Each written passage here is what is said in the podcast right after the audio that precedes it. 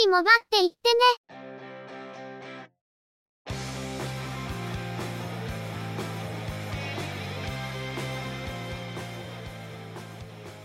この番組は、モバイル通信に関する技術や業界の動向についてのニュース、IT ガジェットについての情報などの話題を中心にご紹介していま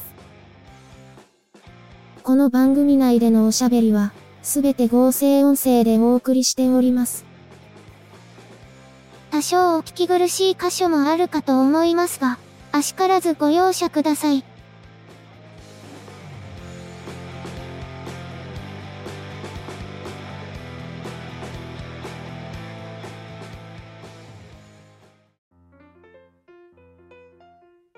今週もゆくもばのスタートです。お届けいたしますのは、ネタを探してきたり、いろいろしてるのが中の人、またの名をハイマウント。そしてお話をするのは、佐藤ささらと、鈴木つづみと、嫌です。ゆくもば、第421回です。中の人がまたアマゾンで買い物をしたようです。今回は、電動蓄熱式の湯たんぽですね。充電式の電気回路とは何が違うんでしょう？本体の中に液体が充填されていて、通電するとこの液体を沸かして75度まで加熱するというものですね。蓄熱完了までだいたい10分から15分という感じです。充電式の回路は、バッテリーが続く限り内蔵の電熱素子で発熱しますが、電気湯たんぽは中の液体が冷めるまで使えるってことですね。中の人はバッテリーが内蔵されていて、ある程度温度が持続する仕組みなのかと思っていたようですが、違うみたいです。ただ、今回購入したタイプはバッテリーとは違う意味で電源管理は気をつけた方がいいかもしれません。コネクターをつないだとき、湯たんぽの中で液体が沸騰しているような音がしていますし、加熱が完了するときにサーモスタットが作動するような音がします。うっかり忘れてコネクターをつなぎっぱなしにすると、過加熱とかで破裂したりするかもしれません。調べてみると、消費者庁や自治体が注意喚起をしていますね。あとは、低温やけども要注意です。今回これを買った理由ですが、中の人は冬が苦手で、寒くなると体調が良くないんですが、先日テレビを見ていたら、湯たんぽで体を温めるとダイエット効果があるのか、という検証をしていて、想定を超える効果が出ていたんですよね。ダイエットはある程度眉唾と捉えるとしても、代謝が上がるとか、体を温めるとか、そっちの効果があって体調の改善につながれば、ということで試しに買ってみたという感じです。あわよくば痩せたら、という考えがなかったとは言わせません。何日か使ってみての感想なんですが、体の冷えが改善されつつあるのと、筋肉のこわばりが減って体が軽く感じるというのは結構早い時点から感じたところで、あとは近頃睡眠が浅くて困っていたのが、改善されてきているように思います。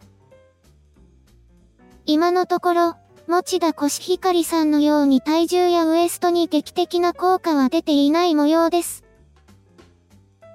しれっと見た番組をばらしましたね。状態の改善は見られるので、もう少し使ってみて、あわよくば痩せたらいいな。くらいは思ってるでしょうね。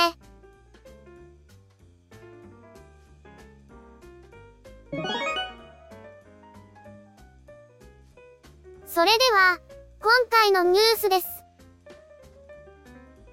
会員制福利厚生サービスを提供しているベネフィットワンは、映像配信サービスのネットフリックスと業務提携し、企業向けの福利厚生パッケージサービス、ネットフリックスプランを4月から提供することを明らかにしました。6月にはベネフィット1の給与天引き決済サービス、給特払いでネットフリックスが割安な価格で利用できるサービスも提供するとしており、福利厚生としてネットフリックスのサービスが利用できる取り組みは世界初とのことです。ベネフィット・ワンは、140万件以上の優待サービスを展開する会員制福利厚生サービス、ベネフィットステーションを提供しており、ネットフリックスプランではベネフィットステーションに加えてネットフリックスのベーシックプランが利用できるとのこと。導入企業が負担する従業員1人当たりの料金は、ネットフリックスプランが月額1350円、ネットフリックスプランに会員専用のポイント、ベネポ5000円分を付与する特典が追加されたネットフリックス特特プランでは月額1850円とのこと。なお、ネットフリックスのプランをベーシックからスタンダードやプレミアムに変更する場合、従業員が差額を自己負担する形で対応可能とのことです。またその場合、6月から開始される給特払いで支払うと、月々の料金の10%がベネポとして還元されるとのことです。福利厚生を外部の企業に委託して様々なサービスを提供するというのは結構広がっていて、中の人の会社も別の企業が提供しているサービスの利用ポイントが支給され、それを利用する形になってます。ポイントが支給される際にそのポイント相当額が給与とみなされて、税金が引かれてしまうのであまりお得感は感じませんけど、ベネフィット1が福利厚生サービスとしてネットフリックスを提供するというのはなかなか面白いですが、意外にも世界初なんですね。値段を調べてみると、ベースになるプランとの差額も大きくないので、いわゆるカフェテリアプランの一つとしてネットフリックスを利用可能になるというのは、ちょっと魅力的なのかもしれません。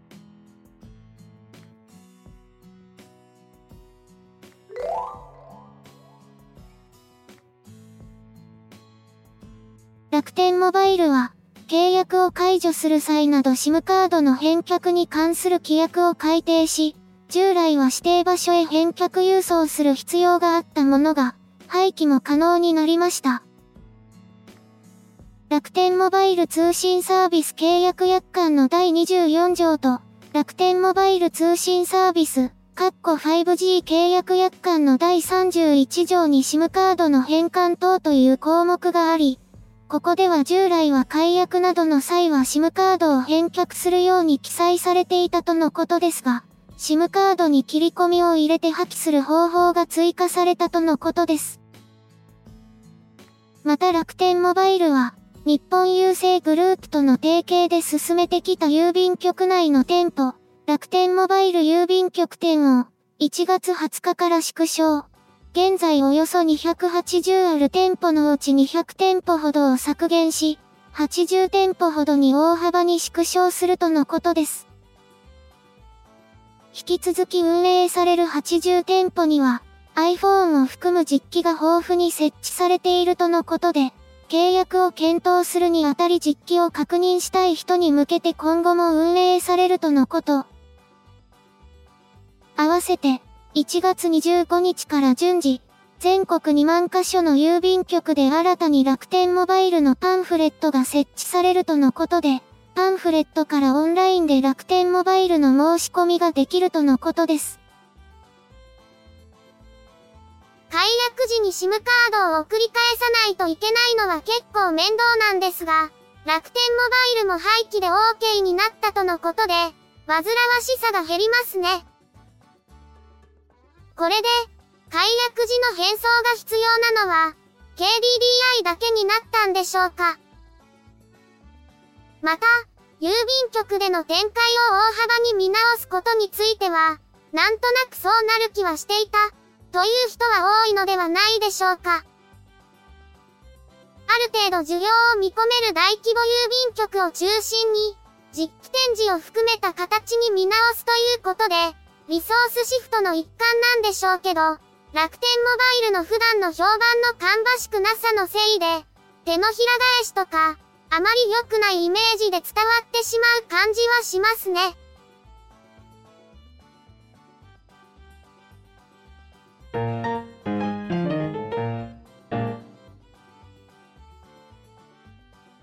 ピクシブは、同社が2022年2月から行っているアプリエンジニアの育成プロジェクトについて自社ブログで紹介するとともに、iOS のアプリ作成に関する育成資料を公開しました。モバイルアプリの開発において、ネイティブなフレームワーク以外の開発手段を採用するものが増えてきたことや、ネイティブアプリの開発も iOS では UI キットから SwiftUI へ、Android では Android View から Jetpack Compose を採用することが増えているとのこと。採用できる技術が増えたことにより、採用したいエンジニアと、実際にいるエンジニアとのミスマッチが増えており、ピクシブでは要求する機能がネイティブアプリでないと実現が難しく、クロスプラットフォームフレームワークを使いにくいという事情もあるとのことです。こういう背景からアプリエンジニアの育成をスタートさせたとのことで、多言語での開発経験がある学生さんをアルバイトとして迎え入れて学習に取り組んでもらっているとのこと。iOS の学習においては、まずは Apple が提供しているチュートリアルに取り組み、その後実際に Pixiv アプリのようなものを作るという課題に取り組む形で進んでいるとのこと。途中でチュートリアルの内容が変わってしまうというアクシデントもあったようですが、ブログ記事では初学者である学生さんが実際にハマったポイントの一例が公開されるとともに、社外の人でも使えるチュートリアルやプロジェクトの GitHub リポジトリが公開されています。これができるようになれば、基本的な SNS のクライアントアプリを実装することができそう、とのことです。こういうやりたいことがあるけど、既成のアプリでは微妙に違うので実社で作りたいが、アプリを作れる技術者がいない。というのは、中の人の会社でも他人事ではない話ですし、結構よく聞く話です。ピクシブの課題はさらに一歩進んで、自社のアプリで制作する環境はこれの方がいい。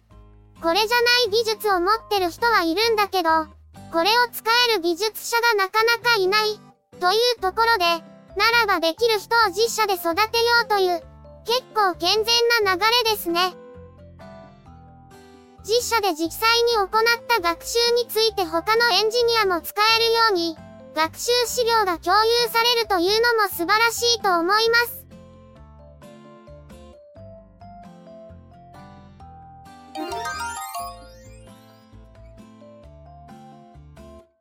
ツイッターは、開発者向けの利用規約を1月19日付で改定し、サードパーティー製のクライアントアプリの開発を禁じる旨が明記されたことが明らかになりました。本件について、開発者に対して公式な案内はなかった模様です。また、1月13日頃からサードパーティー製のクライアントアプリが正常に動作しない不具合が相次いでおり、ツイッター社は長年にわたって API ルールを施行しており、それにより一部のアプリが動作しなくなる可能性があると、開発者向けアカウントでツイートしていました。一部の開発者は不具合に対する問い合わせを行っていたとのことですが、正式な説明や回答は得られていないとのこと。その上での今回の規約の改定により、複数のクライアントアプリが開発の終了を発表したり、アプリストアからの取り下げを実施しています。開発終了の発表にあたり、恨み節が混じるのは仕方のないところでしょう。ツイッターはついにやってはならないことをしてしまったと感じます。今後仮にサードパーティー製のアプリ提供の道が再び開かれることがあったとしても、今回のことで信頼を裏切られた開発者が元通りに戻ってくるものではないと思います。また、今のツイッター社は突然恣意的に規約を書き換える、という前例を作ってしまったので、今後はあらゆる規約がどのようにツイッター社の都合のいいように書き換えられても不思議ではない。と思わされるのは無理からぬところです。これでは企業ユーザーも契約することを敬遠して離れていくこともあり得るでしょうし、長期的に見てツイッター社のプラスになる要素が全く見えないんですよね。これが終わりの始まり、そのような悪い予感しかしないんですよね。今回のニュースは以上です。これは狙ったわけではなく、完全に偶然なんですが、今回配信日の2023年1月22日は、佐藤ささら生誕10周年にあたります。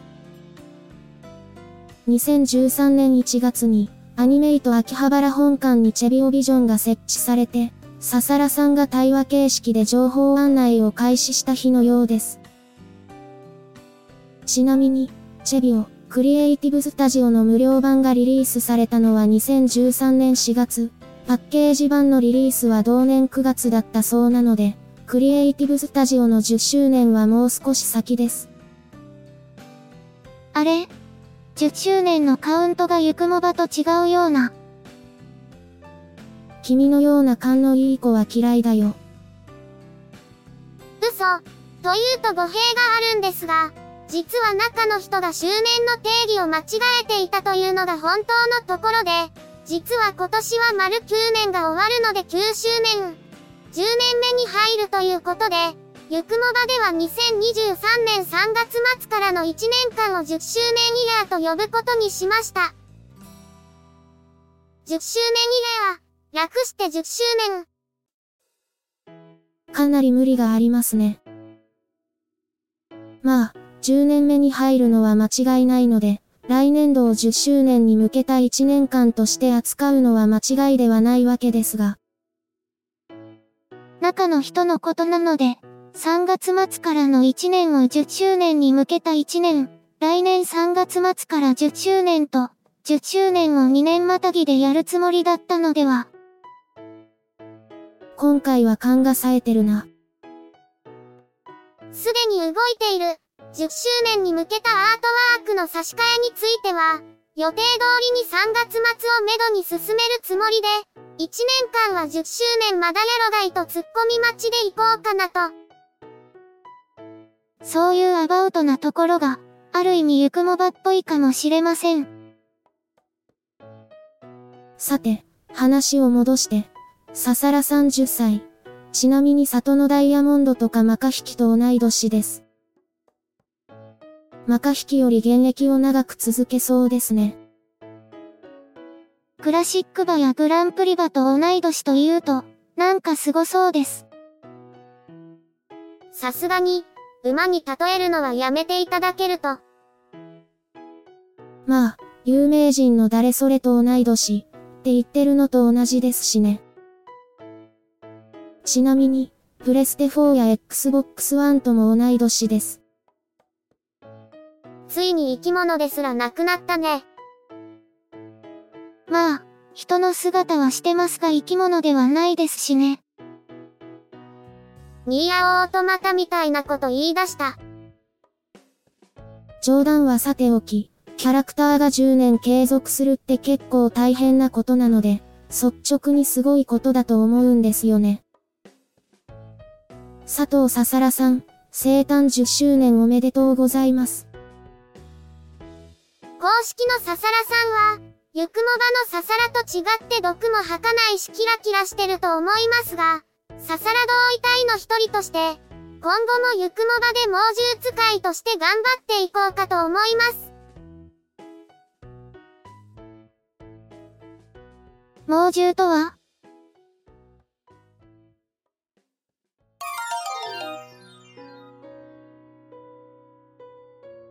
今週のゆくもばは、そろそろお別れです。ゆくもばへのご意見やご感想、その他何かコメントしたいことがありましたら、ぜひ遠慮なくお寄せください。Apple Podcast へのレビュー投稿、ブログへのコメント、メールフォームからの投稿、Twitter でハッシュタグ、シャープ y, u, k, u, m, o, b, a をつけたツイートなど、送りやすい方法でお気軽にいただければと思っています。ハッシュタグはアルファベット小文字。日本語ハッシュタグは使用していませんのでご注意ください。他にも Facebook ページや Discord サーバを運用しており、こちらでのコメントも歓迎します。詳細は Twitter アカウントをご参照いただければ幸いです。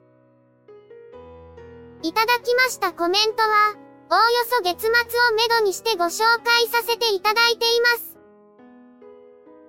また、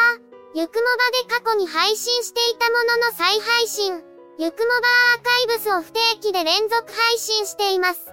お時間がありましたら、過去の振り返りとしてお聞きいただければ幸いです。では、今回はこれで失礼いたします。また次回、皆様のお耳にかかれますように。ゆっくりもばっていってね。ゆくもばは、チェビオ、クリエイティブスタジオを使って作成しています。番組作成にかかる一切を取り行うのは、中の一言ハイマウント。お話をしましたのは、佐藤ささら。鈴木つづみ。いや、でした。